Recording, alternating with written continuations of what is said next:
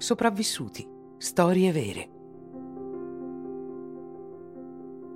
Isabelle e Jean per sempre.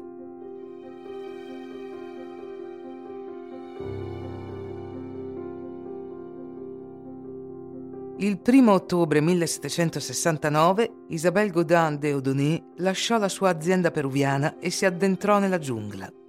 Decise di partire per raggiungere suo marito in Guyana, dato che non lo vedeva da vent'anni. Le politiche coloniali avevano infatti impedito il ritorno a casa del marito fino ad allora, ma lei era determinata a riunirsi a lui. La spedizione contava 41 membri compresi 31 portatori indiani, per portare le 60 casse di bagagli attraverso la giungla. L'obiettivo era raggiungere l'Amazzonia, dove si trovava il marito di Donna Isabel.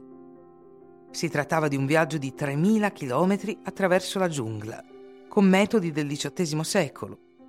Un viaggio che si rivelerà disastroso.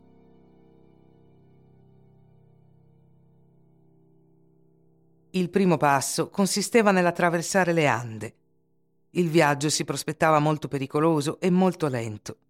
Isabel si diresse verso la missione di Canelos, dove doveva trovare piroghe e provviste. Ma la regione era appena stata decimata da un'epidemia di vaiolo. Una volta saputolo, i portatori si spaventarono e fuggirono. Lasciarono Isabel e gli altri al loro destino.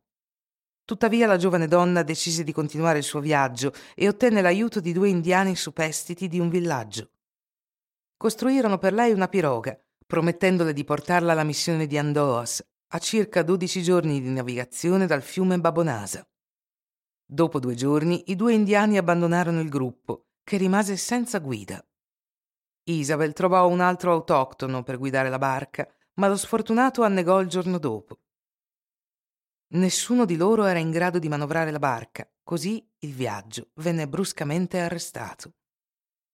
Tre membri della spedizione decisero di partire per cercare aiuto, promettendo agli altri di tornare entro due settimane. Ma dopo 25 giorni senza loro notizie, i superstiti decisero di costruire una zattera.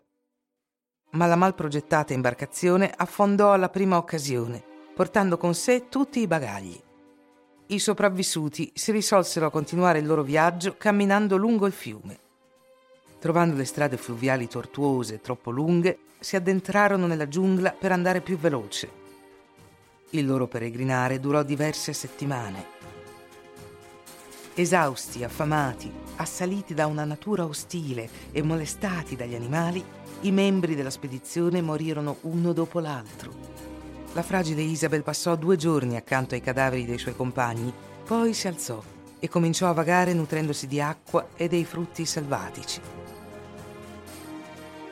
Un giorno arrivò finalmente al fiume Bobonasa. È magra, spettinata, quasi nuda. Due indiani la soccorsero e le loro donne le diedero dei vestiti. La portarono alla laguna, dove fu curata da un medico. Il 22 luglio 1770 Isabel e Jean finalmente si ritrovarono dopo vent'anni di separazione. Lei gli raccontò per filo e per segno la sua disastrosa epopea e lui decise di metterla per iscritto come testimonianza dell'amore e della forza eccezionale di questa donna. Perché ancora oggi ci vuole una volontà di ferro per sopravvivere 3000 chilometri da sola nella giungla.